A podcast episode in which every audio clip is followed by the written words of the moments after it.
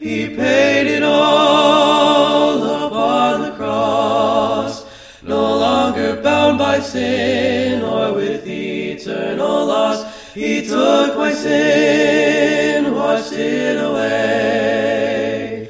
When I was immersed in that watery grave, I heard that gospel call because He paid it all.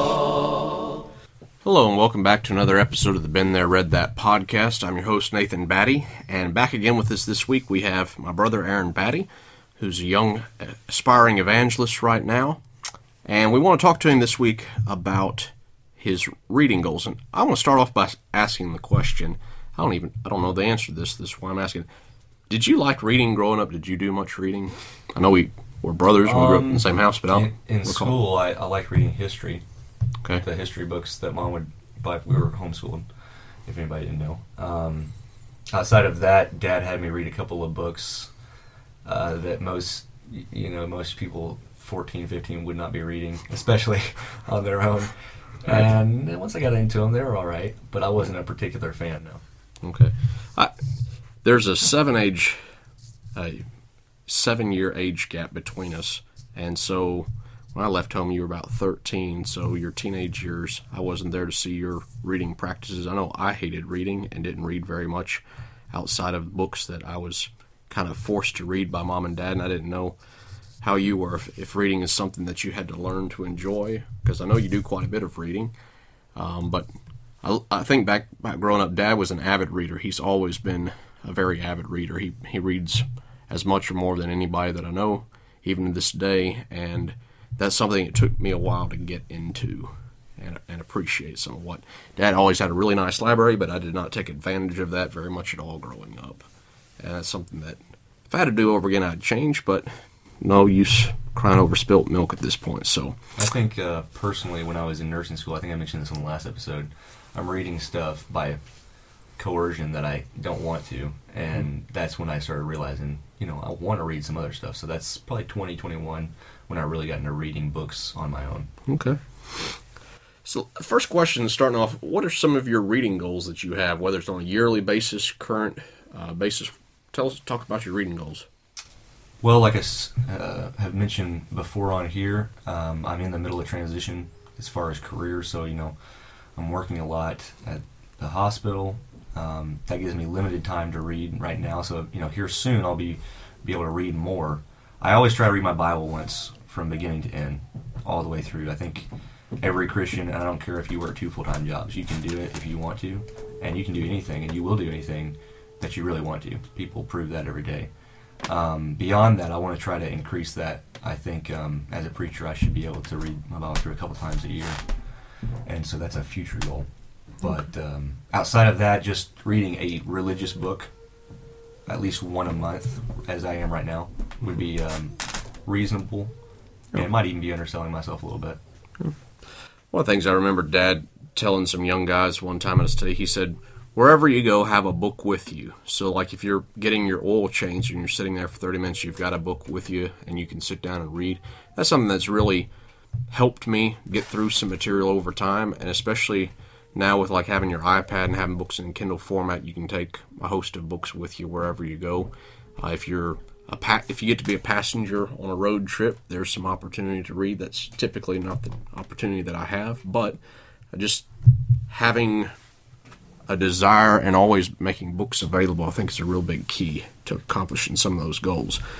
Number two, share with us 5 books other than the Bible that have had the largest impact on your knowledge of the Bible. I think the one that just sticks out in my mind, and I'll mention it to most everybody that's asking me about a book to read, especially if they're a novice reader, is the book I Don't Have Enough Faith to Be an Atheist by Norman Geisler and Frank Turek.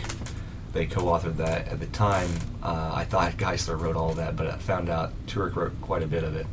I was 18, I think. I was still at home. I was in high school. I might have just been about to graduate. Dad gave me that book. And I don't think he had read it all the way through, but of course, I wasn't a big reader, and I told him after finishing, I said, man, Dad, this is the best book I've ever read, which isn't saying a whole lot, right? Right. So, at that time, I just remember it being a major impact on me as far as dealing with philosophical issues about God being moral and the accusations get thrown at him, creation versus evolution. And one that's really stuck in my mind throughout the years is the manuscript evidence behind the Bible, and that book really established that in my head. That's one of the books that whenever people ask me about arguments regarding the validity of the Bible or the morality of God or a lot of common atheistic type of arguments are always plumb towards that book. There's a workbook that goes along with that. Have you ever? Yeah, I'm not really impressed with most any workbook, to be honest, but that one's just in the same bag. Okay, so. I haven't dealt with the workbook at all. I bought some by accident, thinking I was actually getting copies of the book, but anyway, I hadn't never used them. But the book, very good, high recommend. Or a couple others. Just throughout the years, one other kind of hallmark book that kind of separated itself from the pack was Brother Doug Edwards' book, Drawing from the Wells of Salvation. It's more or less a study of major passages that broadcast the coming of the Messianic Kingdom. And he, at the beginning, explains some just general terms and whatnot that are helpful in understanding what is the kingdom of God. I gave that to a friend recently who wasn't baptized much long before I gave it to her, and I said, "Don't read this book right now, but I'm giving it to you." She read it anyways, and she told me later, she's like, "I wish I hadn't read that book." So I wouldn't introduce that to, again, a novice reader, but if you've been in the church for 2 or 3 years, pick it up, get yourself a copy. Doug Edwards is an excellent Bible student. Scholars, he's not going to have a PhD behind his name, but when you read that book, he's a scholar. Yes, he is. Very underappreciated book, I feel like, in our brotherhood.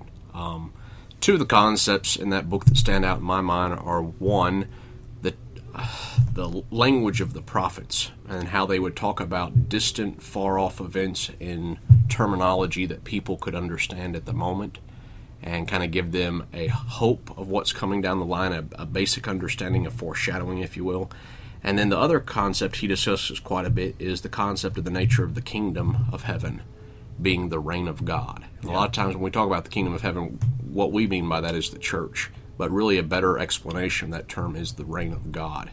And that's helpful, especially when you get to passages about Matthew 13 and the parabolic discourse about the kingdom of heaven is like this or that. If you insert the word church into those fields, it becomes difficult and a problematic understanding of the passage. But when you understand the reign of God is the concept in mind, really, really helpful. He was one of the first that ever introduced that concept to me.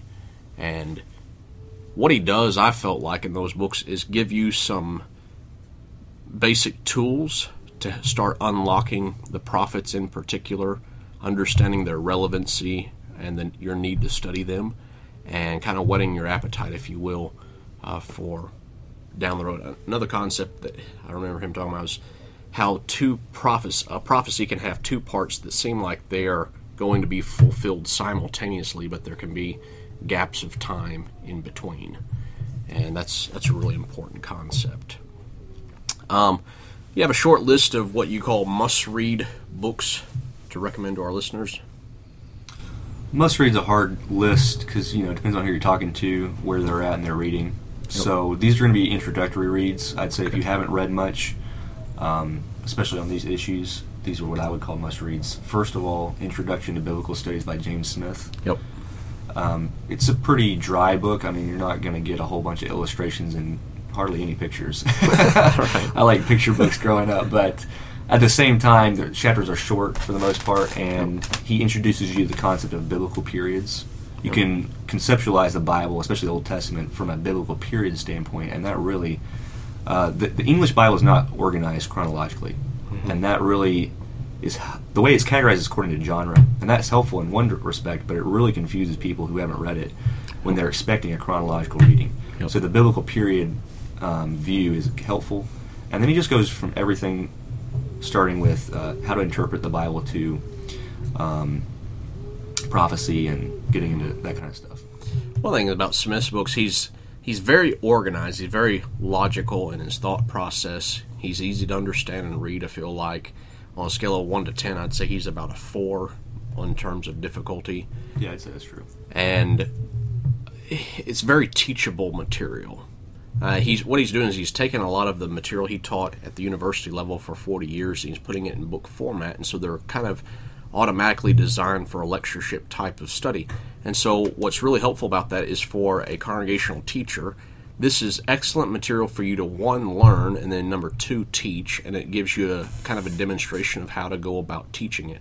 I don't ever recommend people just take a book and print it, photocopy it, and preach it word for word, but you need to take the material, make it your own, and teach it in a similar type of fashion. It's very methodical in how it goes through, and you could take like that Introduction to Biblical Studies and do a 15 or a 20 part teaching series systematically on Sunday evenings or Wednesday evenings.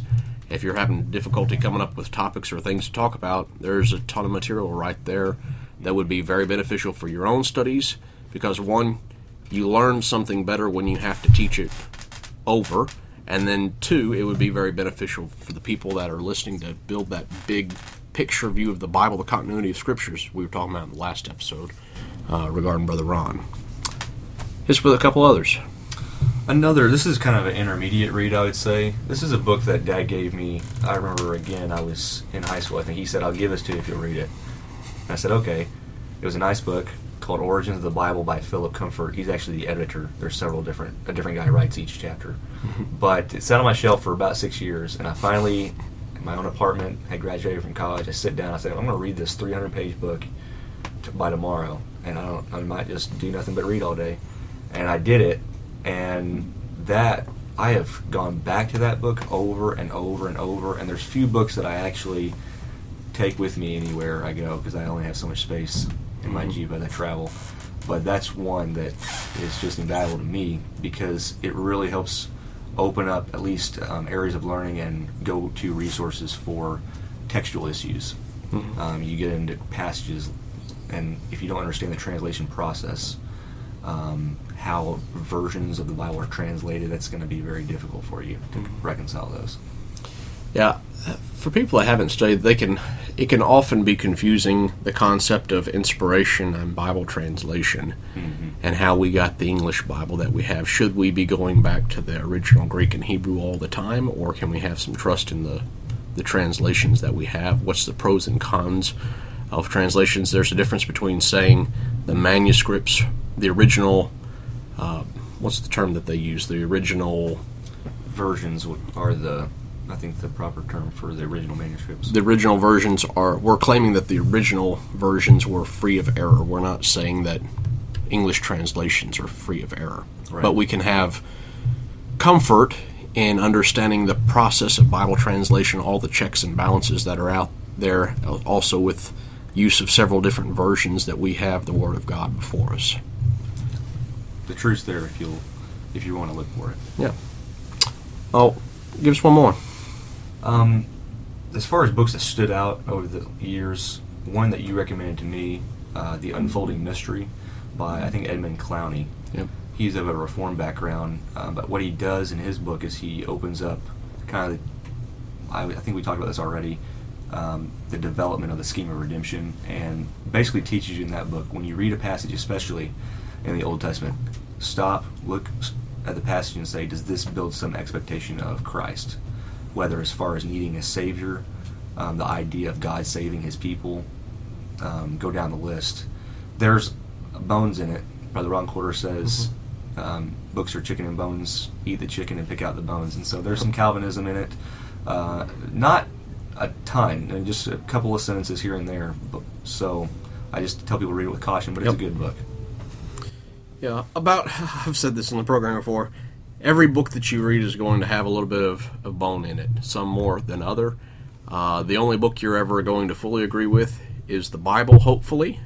Hopefully you agree with what the Bible's teaching. If you don't, you got some issue. But, and maybe a book that you wrote. But speaking of Uncle Doug, I remember I was talking to him one time on the phone. I said, what you been reading, Uncle Doug? He says, well, I've been reading my book that I wrote, Drawing from the Wells of Salvation. I said, oh, yeah? He says, yeah, it's been about 10 years since I read this. And he said, I was kind of curious. He said, I forgot some of what I wrote. And he said, I'm happy to say I still agree with most of what I wrote. He said, it's kind of daunting when you put something down on paper and put it in a book format. It's kind of permanent, and it's out there. And you may now would have reworded some things a little bit different, having grown, hopefully, in your studies and knowledge. But I just thought that was kind of comical whenever he said that, and I can definitely understand where he's coming from and appreciate that. Dad said one time, I asked him a Bible question, he said, hold on, I gotta go look up what I believe on that. Yeah. And at the time I was thinking, come on, Dad. But now I've done that already a handful of times. Yeah. Yeah, it's one thing to do a really in-depth study on a passage and feel like you got your mind wrapped away from it. And then another thing to answer questions about that same passage 5 or 10 years down the road when it's not so fresh on your mind. What are you currently reading? One book that George Batty actually recommended to me. The name of it's The Man Who Gave God an English Voice by David Teems. It's actually a biography on William Tyndale, who is an interesting character from the Renaissance period there, coming out of the medieval age, who, if some of our listeners don't know, he was responsible for translating the English Bible for the first time. So kind of on the context of our translation topic there. Mm-hmm. Just his life and what he went through to provide you with reading the Bible in English. And now you look at it and everybody's got an English Bible and nobody reads it. Mm-hmm. I think if you knew what William Tyndale went through and how his life ended at martyrdom, you'd have a much more appreciation to read it if you truly believe it's the Word of God. Mm-hmm. And he certainly did. Tyndale translated the New Testament, correct? Yes, the New Testament. I think... Then he and Miles Coverdale. Yeah, he was working on the Old Testament, but he was killed by the Catholic Church before he could finish it. And as I understand, Miles Coverdale kind of went back and finished up the Old Testament portion. Yes. Through the years, people have really criticized Tyndale's work because it's one man doing Bible translation. They said it was kind of poorly done, or it was very crude in some areas, but in... Leland Ryken's book, The Word of God in English, I'm pretty sure that's the book he was referencing, he was talking about the high percentage of Tyndale's work that was carried over into the King James Version. It was like is in the 90th percentile, and it was showing that Tyndale's work was extremely well done. He was quite a scholar and had been very meticulous in his work, and he was doing by himself what it takes a panel of over 60 translators to do later whenever you get the King James Version coming along. Very fascinating read. It's kind of my relaxing read that I don't have to think about, mm-hmm. but at the same time, I know you can use some of it later, so I'll also highlight it for future possible sermon material and whatnot. So, side point, you highlight in your books. Oh, well, I have that on Kindle, so okay. I do highlight on that. It's easier to access those. I do highlight in my hard copies a lot. I don't, after especially college, I have a trained method of highlighting and taking notes. I don't just highlight every word, which is how I started out, when mm-hmm. I was in high school. Yeah. I always point that out to people. Read with a pen in your hand so you can take notes. I'm a big advocate of, if it's your book, you're going to keep it. Figure out a system of highlighting so you can find stuff. If it's like a super, super strong point for me, I'll highlight it the full width of the marker, kind of in bold, or maybe block off a section and color in the whole section. If it's just kind of good tidbits along the way, I do kind of like to line through it with my highlighter. Number 5 here. What are some tools you've found helpful in conducting Bible studies? One tool that was really unsung at the time I looked at it, then put it into implementation. Wow, this is pretty good. I have a Bible study on Mondays with some people in their 20s. It's probably 10 or so people. And Brother Ron had this little chart he had printed out. It's called Biblical Periods. And it's 1 through, I think it's 14. And basically starts with creation, flood, scattering of the people, Exodus, and you go on for patriarchs and then Exodus, and just names with either 1 or 2 words each biblical period. So I thought, you know what, a lot of these young people haven't actually read their Bible. They really need something to get them introduced to how the Bible is laid out and all. So we just started memorizing those, and I even gave them a little incentive at the end if after 7 weeks we'll do a big test, and whoever gets the most correct in the least amount of time, I'll give you a book or something. Mm-hmm. So that was very helpful, and I think it gave people some type of regimen that wasn't overwhelming. I know a lot of people, they don't read, and it doesn't take much to overwhelm them, so I liked that. My website is kind of my my outline that I'll use for Bible studies, depending on if they've, you know, been in the church, or, and then if it's somebody else, I might do something different. Okay. Just kind of springboarding off that, we'll go two directions. One is, you talk about a lot of young people not having read their Bible through. I remember sitting in a group with some young men that Dad was talking to, some young men who were aspiring to be teachers in the congregation or even evangelists, and he asked how many had read their Bibles, and nobody raised their hand because nobody had read it through all the way. And I felt like when I saw that, when you're talking about a group of, we'll say, the cream of the crop have not yet read their Bible all the way through, the likelihood that your average young person has read it is probably very low indeed. And what are some helpful things about just Bible reading? How do you encourage people to get their Bible reading and read the Bible through? Well, I'm still working on that. Brother Ron, he always has them start with Matthew. I've done that before and had little success.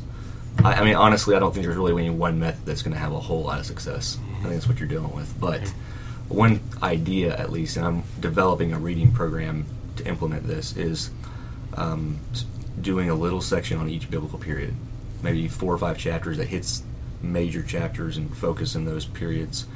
And at least they can get the story of the Bible once in a short amount of time over a couple months. And then if they can do that, sticking with narratives, by the way, not like intense poetry, prophecy. And if they can get that down once, hopefully it'll encourage them to maybe back up again a second time and read it chapter by chapter. Well, that's a difficult question when people ask me about reading plans for going through the Bible. I don't have a good answer for them either. And basically it comes down to you're going to have to show some self-discipline and do it. I don't know how to say it other than that, is you have to work at it, whether you're talking about reading a book or reading the Bible. The second kind of springboard, you mentioned your website. Tell us about your website. My website's 5minutebiblestudy.com. That's all one URL word. It's based off an idea that I had at the time. I probably started this a year and a half ago, maybe 2 years ago now. I wanted to kind of give people a resource that I met at work or something. I'll have lots of conversations at work in the hospital, and I don't have time to, you know, have an entire Bible study with them right then. We might just talk about, well, everybody worships the same God. And I'm like, well, let's talk about that for a minute, you know. So I can just give them my card, and they can look at some, what I have are Bible studies, basically, 5 minutes each. One might be a 7-lesson series. I have one that's 21 lessons on how to study the Bible or understand the Bible. I'm working on one that I had to quit in the middle of, the Kingdom of God, and starting with the broad definition of the term and getting down to the how that relates to the church. And just something helpful. Again, 5 minutes, because I just found out people don't read a whole lot. But even I myself, if it's some random article, I might read if it's short. So I'm trying to gauge that in people's interest. Very good. So if you haven't been there, check out 5minutebiblestudy.com. And you got all free resources that you can download and utilize on there. Another question, what do you feel are some critical areas of study for young people, and kind of associated with it, maybe for parents of young people? Because I think there are some young people who are interested in studying, but the concept of studying the Bible when you haven't been taught how, or nobody's helped you do that, it's kind of a daunting thing to get started on. You don't know where to get started. So what's a couple suggestions you would throw out there for people who are wanting to but don't know how?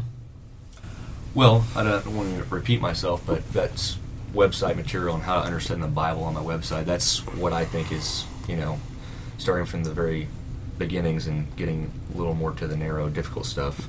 That's material I cover with people.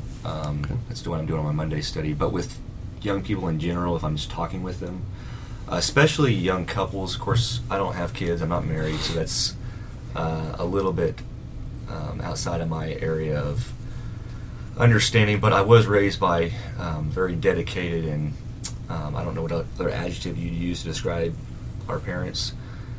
They implemented some key methods that I think I've picked up on, at least noticed, man, that was very influential on me. One of them was reading the Bible as a family. And if you just have one kid or something, telling Bible stories to them at night. And I don't know if this is just me, And so this is a shout out to all the ladies out there. I feel like I meet more spiritually minded women and wives than I do men. I don't know if that's a societal thing or if I'm just meeting the wrong men. But, you know, I've given books to parents, and more times than not, the wife will read it, and the husband is like, oh, yeah. When you ask them, they read it, you know. Yep. And who's reading the Bible stories to the kids at night? It's the mom. And that's important for moms to do and all that, but the men need to step up, and that's such an influential factor in especially boys, but just children's lives, if you look at the statistics of child development. Mm-hmm. I did an interview on a podcast recently hosted by brother Lee Grant, and he was asking me about study tools and issues for young people and things along those lines too. And basically, I said, you know, I feel like the study method that most young people, young teachers are taught is, here's a copy of Vine's Expository Dictionary, and here's a copy of Strong, now go with God. And I feel like that's a terrible approach. And I feel like especially in the early stages of learn and study the Bible, you need that big picture view of the Bible. And you'll learn areas, the more you study the Bible, the more questions that you're going to have and developing of areas of interest. And I was talking to Uncle Doug recently. He held a meeting here in Indiana, and I said, you know, I'm reading a book with some guys right now, and they feel kind of overwhelmed by it because it's a lot of new information coming at them. And he said, that's good. Everybody needs to feel overwhelmed at times by the Bible because it motivates you, because you see how little of the Bible you know, and you want to overcome that, and you get interested in things. That's how you get provoked to study. And I think a lot of people have never, so to speak, been overwhelmed by the Bible. They've heard a handful of sermons repeated, and they haven't been challenged to grow past a very, very basic concept of the New Testament, let alone the whole Bible. And to start broadening your understanding just of the big picture of the Bible, I think, is a critical concept for young people especially, and Christians in general. We do a good job of baptizing people, but I question sometimes how good of a job we do making disciples of the converts and giving them a foundation and ensuring that they are growing past a basic point. And I think, again, to the point earlier, people get frustrated because they want to grow, they want to study, but they don't really have a concept of how to go about doing it. So I appreciate your website that you're doing and helping provide some study tools for that. And that's one of the purposes of this program, is to provoke people to some thoughts and some tools to further their studies. Last question I have for you here is, who is your safety net when you're studying, and why is it so important to have a safety net? Who is an individual do I call? Yeah. And, well, that's been easy the last 7 months, but outside of that, I normally will call Dad up and ask him about a difficult question. There's a couple of brothers at church when I went to Broken Arrow that I would talk to about some things off them. Adam Warren is one, a good Bible student. And then I'll ask you stuff since I was doing a Bible study with you before my travels. Outside of those, and I'll probably obviously be using Brother Ron and Brother Alan more. I've already called Alan a couple times and asked him some questions. So it is helpful. You think, first off, this is how I approached calling Brother Alan to study with him. I'm kind of timid about doing it. I'm thinking these preachers are very busy, you know, they don't have time for a little rat like me to chase them around and ask them questions. And they're willing to help. You know, don't be obnoxious, but they're willing to help, and don't be afraid to introduce yourself and be respectful and ask them, not just ask questions, but ask questions and be ready to read up on it. Brother Ron, I think, taught me something without teaching me. I'd ask him a question, and he would say, oh, there's a book on that. And by the time I was done, man, I had like a stack of books to the ceiling. And what that does is it gives you the resource and information. At the same time, it keeps people from just asking belligerent questions, and one after another, that they really aren't intending on doing any work to find out. They want you to hand-feed them. And if you want to know your Bible, you can't be hand-fed forever, especially. Yes. That's the difference between... Paul would put it, infancy and maturity, learning how to feed yourself. And if you want to grow spiritually, you need someone to point you in the right direction, but you're going to have to roll up your sleeves, and as the book title says, take up, it's a little muscle and a shovel that goes along the way. Brother Jimmy Kading has a really good sermon titled after that concept. But it's good to have that, I call it a safety net, because as you're studying on your own and you're being provoked into studying thoughts, you're going to have a lot of questions that come up, and you'll hear something you think, I've never heard this before, I'm not sure if this is right. And in the limited amount of knowledge you have a difficult time making a judgment call, is this right or wrong? And it's good to have somebody to call that has more knowledge about the Bible than you do, that you can bounce stuff off, and if it's a wrong concept, they can clarify that, they can show you what's wrong and point you in the right direction of how to meet this argument, if you will. Because one of the dangers is studying all by yourself without any outside influence, and you can easily be you can eat something hook, line, and sinker, as they used to say, and take on a dangerous doctrine not knowing it's a dangerous doctrine.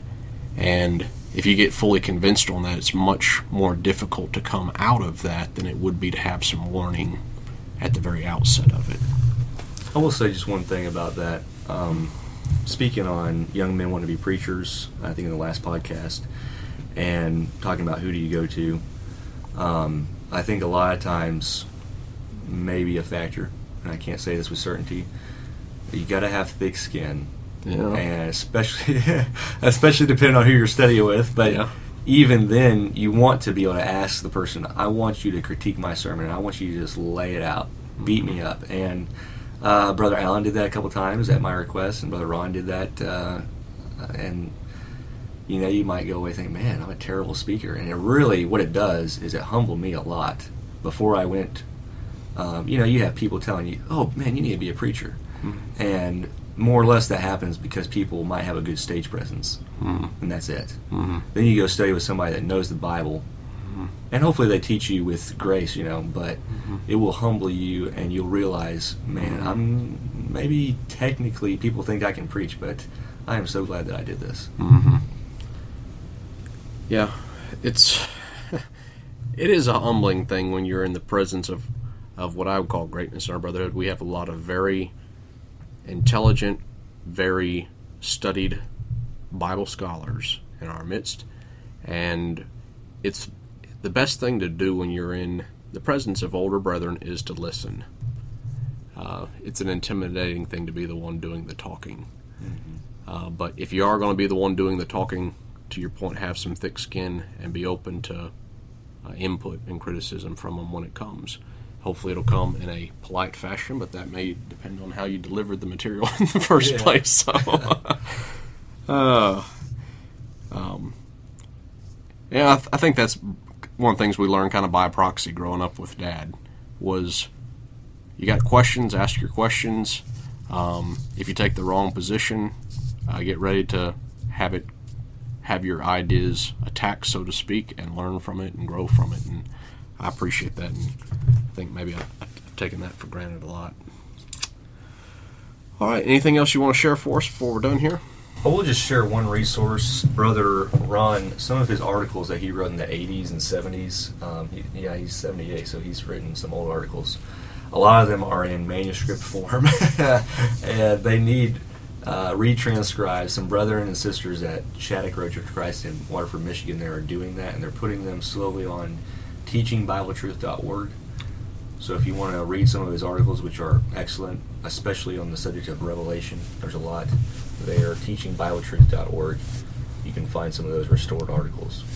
Well, I think of Brother Ron, two topics come to mind. That's the topic of Revelation, as you just mentioned, and gender roles. And those are two areas that he has been a tremendous help to the brotherhood through the years. There's other areas as well. Those are two that stand out. And so thanks for sharing that website with us. Thanks for tuning into the program today. If you haven't subscribed to the podcast, do so. You can find us at Podbean, Stitcher, Google Play, and iTunes. Share the podcast with others, and be sure to tune in next week for another episode. Thanks. Have a great day. God bless. Better is our sacrifice. He paid the price. He paid it all upon the cross, no longer bound by sin or with eternal loss. He took my sin and washed it away.